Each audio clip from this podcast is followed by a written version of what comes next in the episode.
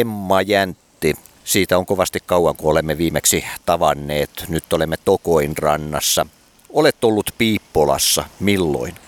Nyt täytyy ihan miettiä, että milloin mä olin Piippolassa viimeksi, mutta ensimmäisen kerran olin siellä 16-vuotiaana, kun matkustin Helsingistä Vaalaan viettämään juhannusta. Ja, ja muistan, kun nukuin, nukuin autossa siinä pelkäjän paikalla ja heräsin ollessani Piippolassa. Ja olin siis täysin ihmeessäni tästä, että siis mitä, onko Piippola ihan oikeasti olemassa? Ja onhan se. Ajattelen nyt, joillakin on oikeasti se Piippolan vaari.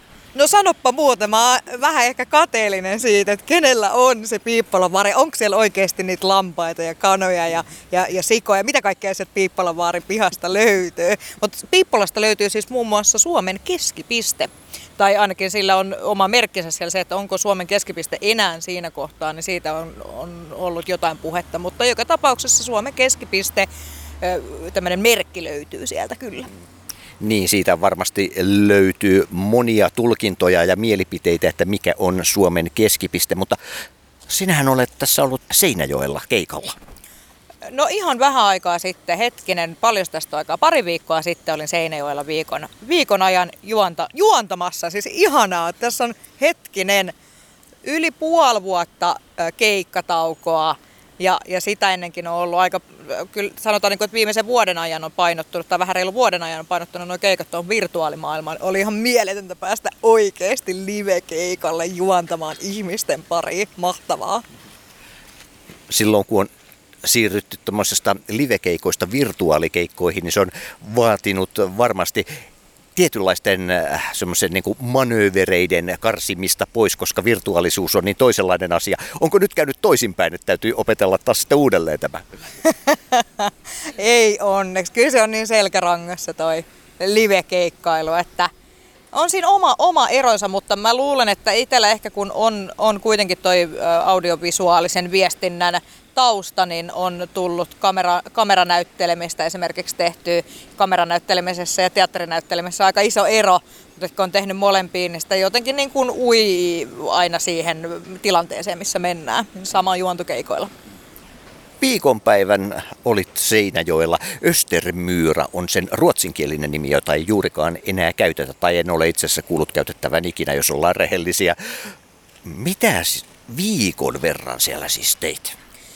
Olin ihan tämmöisellä perinteisellä kauppakeskusjuontokeikalla, eli tämmöinen niin kuin ka- kaupallisia keikkoja, käydään ka- kauppakeskuksessa vähän höpöttelemässä mikrofoniin ää, liikkeiden mainoksia ja, ja tota noin, niin siellä oli ihanaa, kun Ideaparkilla oli myös kaikkia aktiviteetteja, eli sie- siellä oli kesätivolia ja mikroautoratoa ja, ja tota noin, niin muun muassa tämmöinen jääkiekko kaukalla, eli siellä pääsee siis ihan oikeasti luistelemaan keskellä kesää. Aika mahtava juttu. Mutta joo, eli tasauspäivät. Tavallisesti tämmöisissä on niin kuin lisäksi vielä paljon kaikkia lasten esiintyjä ja muuta, mutta koronan takia niin, niin esiintyjät on kiellettyjä. Mutta sitten katsottiin kuitenkin, että juontaja ja esiintyjä, niin juontaja saa mennä vähän höpöttelemään ihmisten ilmoille. Ja kyllä siitä tuli, tuli tosi paljon palautetta, että ihanaa, että tulee semmoinen olo, että jotain tapahtuu, kun sä oot täällä höpöttämässä. Mm millaisella murteella se tuli. Me tässä ennen tätä juteltiinkin hieman murteista. Tarttuiko kuinka se Etelä-Pohjanmaan murre? Etelä-Pohjanmaan murre on mulle aina ollut semmoinen, mitä mä en ole, niin kuin, mä en ole kauhean paljon päässyt jotenkin tutustumaan siihen, että miten se puheennuotti menee.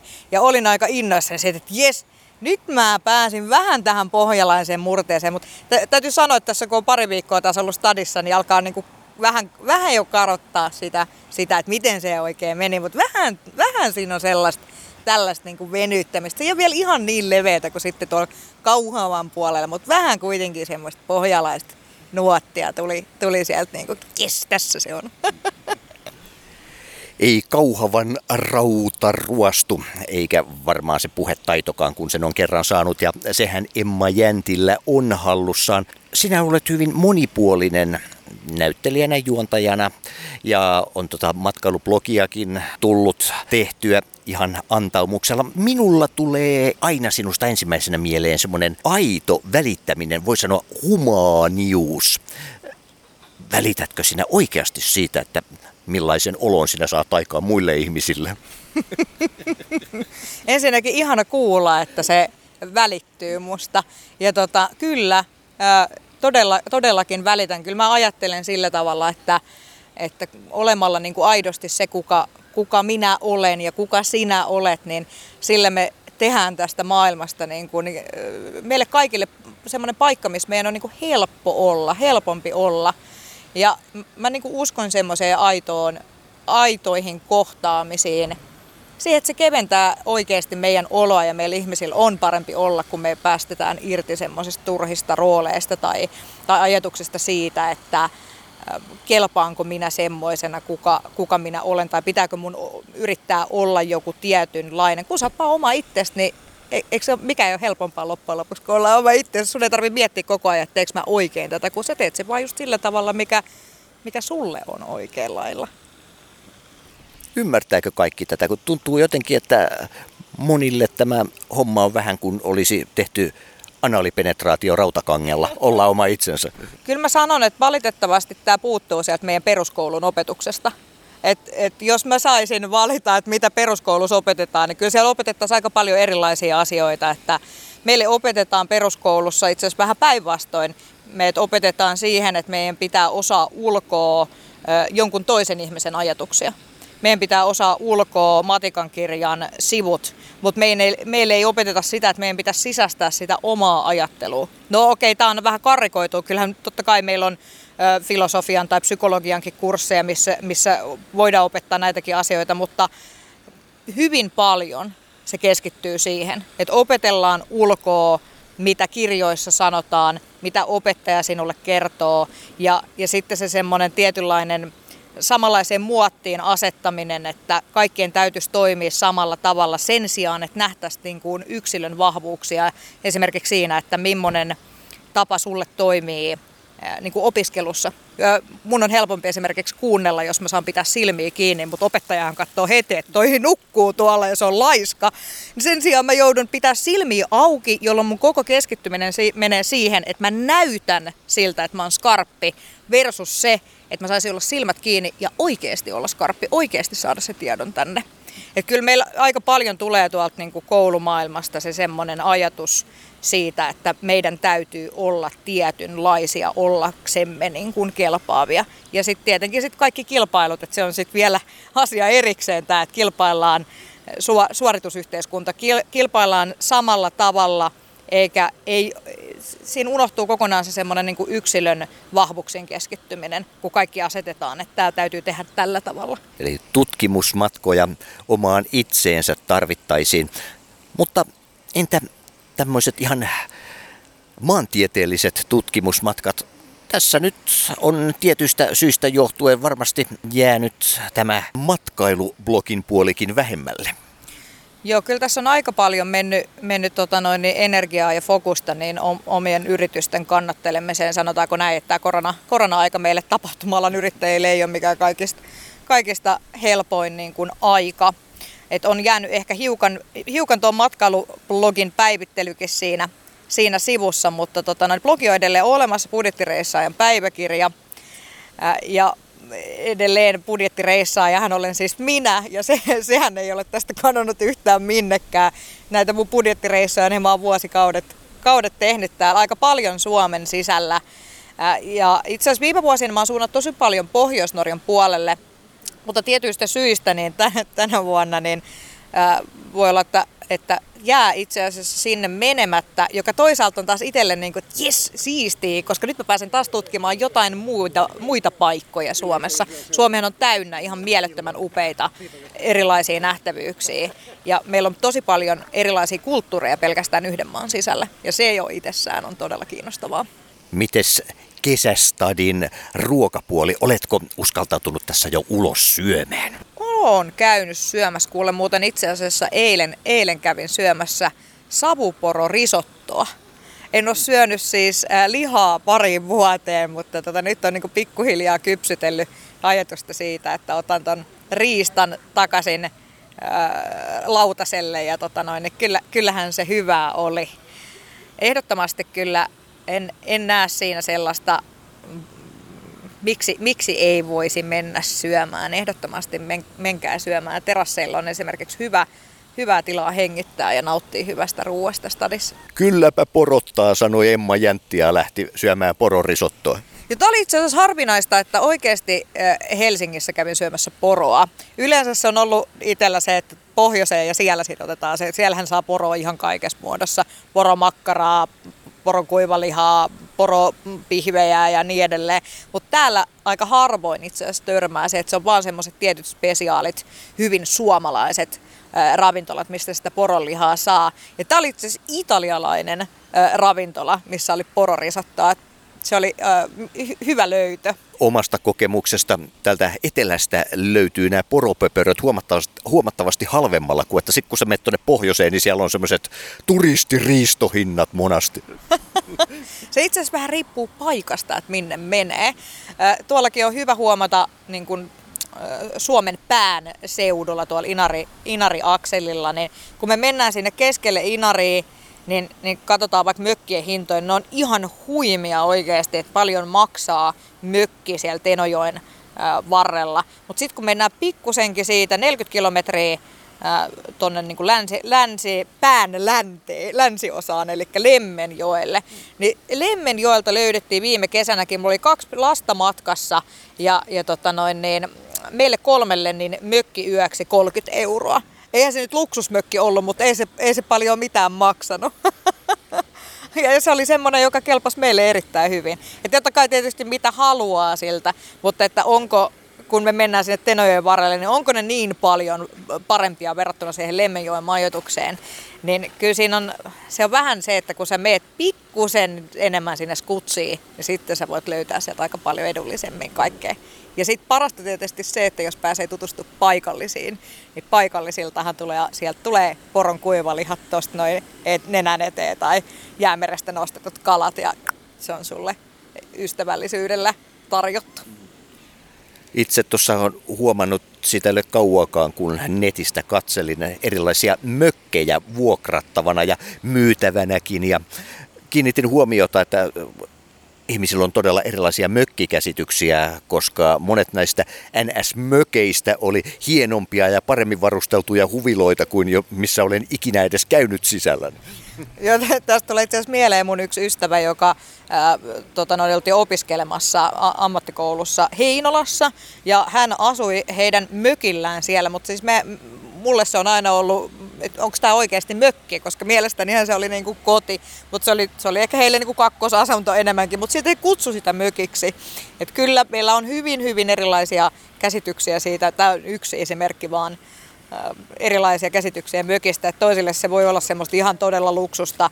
Ja, ja toiset on sitä mieltä, että mökki ei ole mikään mökki, jos siellä on sähköä tai jos sinne tulee vettä. Että kyllä mökillä pitää olla kantovesi ja siellä olla kynttilän valossa tai, tai öljylampun valossa. Juuri ennen kuin tämä äänitys käynnistyi, puhuttiin Raippaluodon sillasta ja ne, meillä on suku mökki siinä ihan suhteellisen lähellä Raippaluodon siltaa ja siellä toimii kaikki kaasulla. Ja Raippaluodon siltahan on Suomen suurin silta, tai pisin silta, mm. kyllä. Et siinä on yksi semmoisia nähtävyyksiä, kun haluaa mennä tuonne Vaasan seudulle, että mikä kannattaa käydä katsomaan. Siitä on tullut ihan vaan ajettua se edestakaisin, koska se on Suomen pisin silta. Mm siitä kun jatkaa eteenpäin sinne Björköpyyhyn asti sinne ihan päähän, niin sieltähän näkötornista näkee Uumajankin.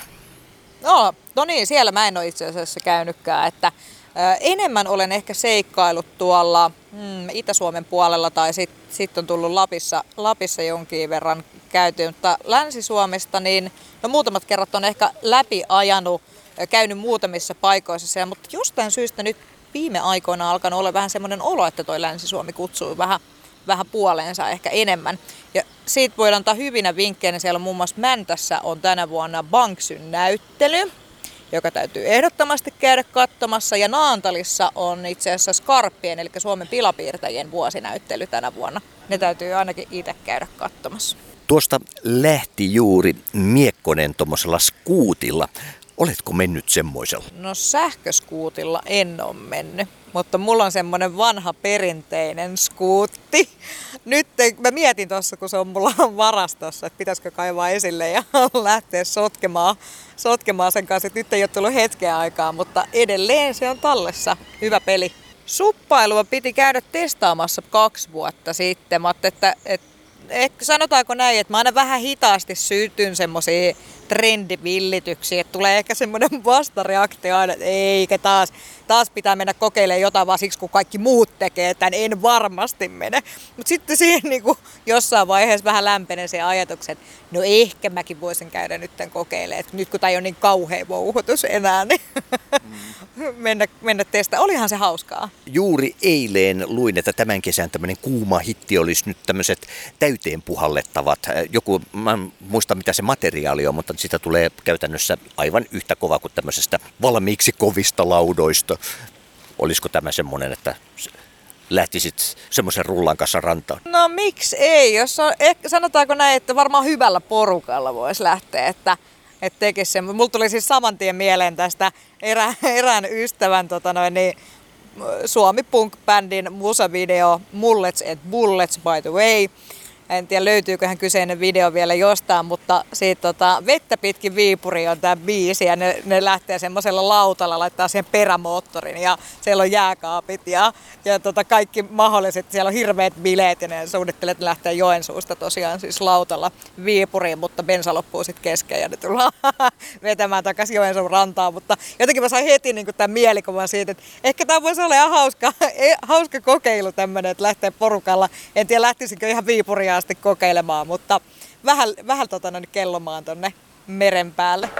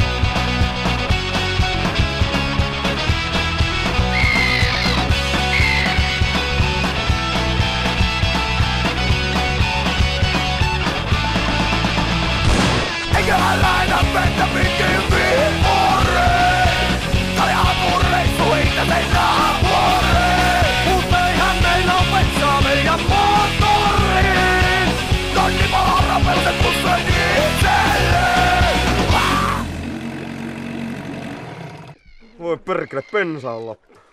Missä perkele se Viipuri on oikein? Onko pitkä matka vielä, kun paskatkin on housussa? Aikaisemmin äh, oli puhetta matkailusta ihan lapsiporukankin kanssa tuonne pohjoiseen, eli autolla on ilmeisesti menty. Joo, mä oon aika paljon autolla reissannut niin kuin paikasta toiseen. Suomessahan nyt pääsee aika edulli- tai suht edullisesti nykyään matkustamaan myös julkisilla vinkkinä. Pikavuorot.fi esimerkiksi vertaa lippujen hintoja ja sieltä pääsee katsoa, että millä pääset kaikkein edullisemmin matkustaa. Mutta jotenkin kyllä se auto luo semmoista niin kuin vapautta siinä, että voi, voi mennä silloin kun haluaa ja, ja min, minne haluaa, varsinkin pohjoisen päässä, niin, niin siellä niin kuin vähemmän on sit niitä reittejä, mitä mennä. Ja tietysti saa paljon enemmän tavaraa myöskin matkaa kuin omalla autolla. Vähän on siis tehnyt usein kämpän sinne autoon. Penkit alas, ilmapatja sinne penkkien päälle ja se, se on niin semmoinen VIP-teltta. Yksin varsinkin kun on ollut reissussa, niin se on niin tuntunut semmoiselta turvalliselta tavalla, koska mä saan oikeasti ovet lukkoon ja saan sen rauhan nukkua siellä. Ja tota, joo, mulla oli viime kesänä pari lasta myöskin matkassa ja nehän oli aivan innoissaan, kun pääsi autoon nukkumaan. nämä nykyiset autot on kuitenkin sillä lailla myös ilmastoituja ja noin toisin kuin muistaa omasta lapsuudesta, kun kesällä ne oli pätsejä ja talvella jääkaappeja. Valitettavasti muistan myös itse, me reissattiin pitkin Eurooppaa silloin, kun mä oon ollut, ollut lapsi. Ja tota noin, niin ei todellakaan ollut silloin vielä ilmastointeja autossa ja Keski-Euroopassa oli aika kuuma kesäaikaa. Muistan vieläkin sen, kuinka istuttiin pelkissä alusvaatteissa ja turva, turvaistuimet hiosti ja oli semmoinen, eikö tämä lopu ikinä kauhea paha olo vaan. että joo, nyt on niinku luksusta, että jos on liian kuuma kotona, niin voi mennä istua autoon laittaa ilmastoinnin päälle. Yes. Sä oot pienestä asti sitten reissannut tuolla Euroopassa. Mitkä on jäänyt pienelle Emma Jäntille mieleen parhaimpina tuosta ja mielenkiintoisimpina tuolla Euroopasta? Sitähän muistaa vaan semmoisia niin lapsen muistoja, että ei välttämättä niinkään kauheasti niitä paikkoja, että missä on oltu, mutta semmoisia tunne, tu, siis kaikki liittyy tavalla tai toisella johonkin niin kuin suuriin tunteisiin. Mun elämän ensimmäisiä muistoja on itse asiassa Disneylandista. Mä oon ollut kolmevuotias ja, ja se on ollut niin kuin tosi päräyttävää, niin kuin ne valtavat isot hahmot ja, ja, ja tietenkin sen ikäiselle lapselle kaikki on todellista oikea akuankka ja, ja, ja muuta. Ehkä siinä on niinku semmoiset niinku isoimmat tai sykähdyttävimmät muistot varmasti jäänyt niinku sieltä. Ähm, mutta paljon mulla liittyy muistoja siihen, että no ensinnäkin se, että me oltiin koko perhe yhdessä.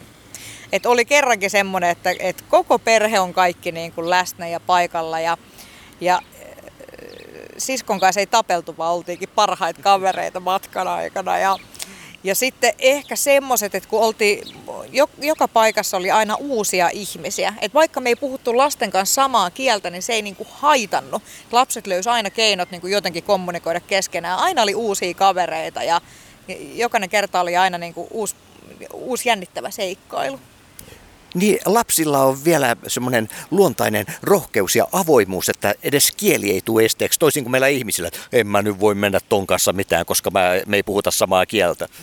Joo, se on jännä, miten tota, aikuisena meilläkin oli tämmöinen perhe, perhetuttu tai siis perheystävät tuolla Tsekeissä ja, ja tota, no, ne isät, eli meidän isä ja heidän isä, niin he opetteli yhdessä puhumaan saksaa, jotta he pystyivät puhumaan keskenään.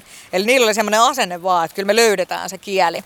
Mutta sitten taas niin perheiden äidit, niin ne ei niin puhunut toisilleen mitään, koska tota, no, niin toinen heistä ei, ei osannut puhua mitään muuta kuin, niin kuin tsekkien paikallista kieltä, niin ei, ei, niin kuin he ei pystynyt kommunikoimaan. Mutta sitten taas me oltiin lapset ihan parhaita ystäviä, ei meillä ollut mitään semmoista, ei meillä ei ollut mitään, me ei opeteltu mitään yhteistä kieltä, eikä me koettu sitä millään tavalla niin kuin häiritseväksi. Meillä oli se meidän, meidän kehon kieli ja niin kuin se, me löydettiin se yhteys toisiimme. Et lapset on paljon enemmän auki tämmöisiä. Aikuisia meillä tulee yhtäkkiä ne semmoiset muurit siitä. Ehkä vähän tämä sama, mitä keskusteltiin tuossa aikaisemmin, että voi ei, että teekö mä jotain väärin. Että jos mä vaikka sanonkin jotain väärin. Mutta mun isä on opettanut semmoisen tavan, että ei sillä ole mitään väliä, että puhut jotain väärin, kunhan se toinen ymmärtää sua. Ja mä yritän aina ajatella sitä, että kun on lähtenyt, lähtenyt siitä itse kanssa niin puhua englantia ja opiskellut vähän norjan kieltä kanssa, että ei se haittaa, vaikka mä en nyt sanoisi jotain oikein, että kunhan toi toinen ymmärtää. Ja sehän on oikeasti se, millä on ainut, jolla on mitään väliä. Niin, eikö kielen tehtävä ole saada asia perille? No kyllä, näin se on. Siinä tulee just nämä meidän egon luomat ajatukset siitä, että voi ei, nyt mä olen vääränlainen. Niin ei silloin mitään merkitystä. Me kommunikoidaan. Se on tärkeää. Emma Jäntti on esittänyt myös silliä purkissa. Kerro tästä. kyllä. Nää, nää, tota, no, niin joo, keskusteltiin tästä body languageista ja, ja kuinka paljon sille pystyy niin kun, kommunikoimaan. Lapset käyttää sitä hyvin paljon. Meiltä aikuisilta se helposti unohtuu, mutta itsellä kun on ehkä tämmöinen teatteritausta ja, ja paljon niin kuin kädet tulee mukana ja eleet ja ilmeet seuraa matkassa, niin jotenkin hyvin automaattisesti imitoin silliä purkissa ruotsalaiselle, kun en tiennyt mikä se on englanniksi eikä ruotsiksi. No hän kyllä ymmärsi sen, koska se on todellakin siis sill i burken. Ää, mä en tiedä, oliko siitä ihan hirveän paljon hyötyä tästä mun imitaatiosta, mutta tulipa siinä vahingossa samalla tai hyvinkin automaattisesti näyteltyä silliä purkissa. Joo. Niin no, onhan näitä tarinoita, miten ulkomailla on menty kauppaan kananmunia ostetaan ja on heiluteltu käsiä sivulla ja kotkotettu ja sitten niin sanotusti pyllistetty. nä, näitä löytyy. Onko kaikki totta vai ei, mutta kyllä mä luulen, että voi ihan hyvin ollakin. Tämäkin oli mulla itsellä hirveän automaattisesti tämä sillipurkissa imitaatio, että en usko, että olen ainut. Sopivassa mielentilassa sitä voisi viettää yhden päivän silleen sanomatta sanaakaan. Kaikkialla asioiminen tehdä yksinkertaisesti kehon kielellä. Mitä luulet, kuinka ihmiset osaavat tulkita kehon kieltä ja haluavatko he tulkita, jos tässä nyt lähtisi itse vaikka tuohon ympyrätaloon kauppaan ostoksille ja kyselemään sieltä erilaisia ruokatuotteita? No lapsethan ei ihmettelisi ollenkaan, mutta aikuisilla tulee vastaan tämä tämmöinen, että, että saatetaan ehkä vähän, vähän pällistellä, että mikä, mikäs toi tyyppi on, miksi se ei puhu. Aa, ehkä se on mykkä. Sillä on niin kuin pakko löytyä joku syy, että minkä takia se ei puhu, miksi se käyttää kehonkieltä. Mutta kyllä mä uskon, että eh, kyllä meissä aikuisissakin on edelleen se taito olemassa. Me osataan kyllä tulkita kehonkieltä, kun me vaan oikeasti sitä halutaan. Mutta me pistetään siihenkin helposti näitä tämmöisiä omia mielen rajoitteita, että en mä, en mä voi lähteä niin kuin pelkällä kehon kielellä kommunikoimaan, mitä toikin ajattelee, että miltä mä nyt näytän. Kun päästät irti siitä, niin sittenhän meillä ei ole enää mitään muuta jäljellä kuin se kehon kieli ja ei muuta kuin testaamaan. Mä uskon, että se sujuu aika hyvin. Sillipurkissa Emma Jäntti on lähdössä reissuun ilmeisesti tässä kohtapuoliin. Minne olet suuntaamassa? Joo, keskiviikkona lähtee, lähtöreissuun ja tota noin, niin mä lähden tonne ensiksi tonne Janak, Janakkala, Pirkkala ja sieltä Keski-Suomen seudulle ää, metsään olemaan. Ja sitten mulla on ajatus lähteä vähän aistimaan isiisien energioita tonne Kolin seudulle ää, luonnonpuistoihin, mutta mulla ei ole mitään tarkkaa suunnitelmaa siitäkään. Mun tavoite on yleensä aina, aina lomalla se, että mä en elä kalenterin enkä kellon mukaan, vaan menen oikeasti niin kuin täysin hetkessä ja, ja nautin siitä eh, jokaisesta päivästä, päivä kerrallaan ja, ja katsoa, että mitä sieltä tulee. Suomessa on ihan mielettömiä paikkoja vaikka kuinka paljon. Ja paljon semmoisia niin kadun varsilla saattaa tulla yhtäkkiä kirpputori tai, tai paikallinen näyttely. Voi olla, että mä ehkä suuntaan vähän semmoisia, mitä sieltä vastaan tulee tullaanko matkailublogissa saamaan raporttia tästä jossain vaiheessa? No mahdollisesti kyllä tullaan saamaan, saamaan tota noin, budjettireissään päiväkirjablogin puolella tota noin, niin, tarinoita ja, ja vähintäänkin kyllä sitten tonne mun omiin storeihin Instan puolelta emma.jantti ja, ja samat storit jakautuu tuonne Facebookin Emma Jäntti-sivustolle, niin, niin varmasti tulen laittamaan sinne vähän videoita tuolta reissun varrelta. Emma Jäntti, kiitos. Kiitos, Mr. Suomi.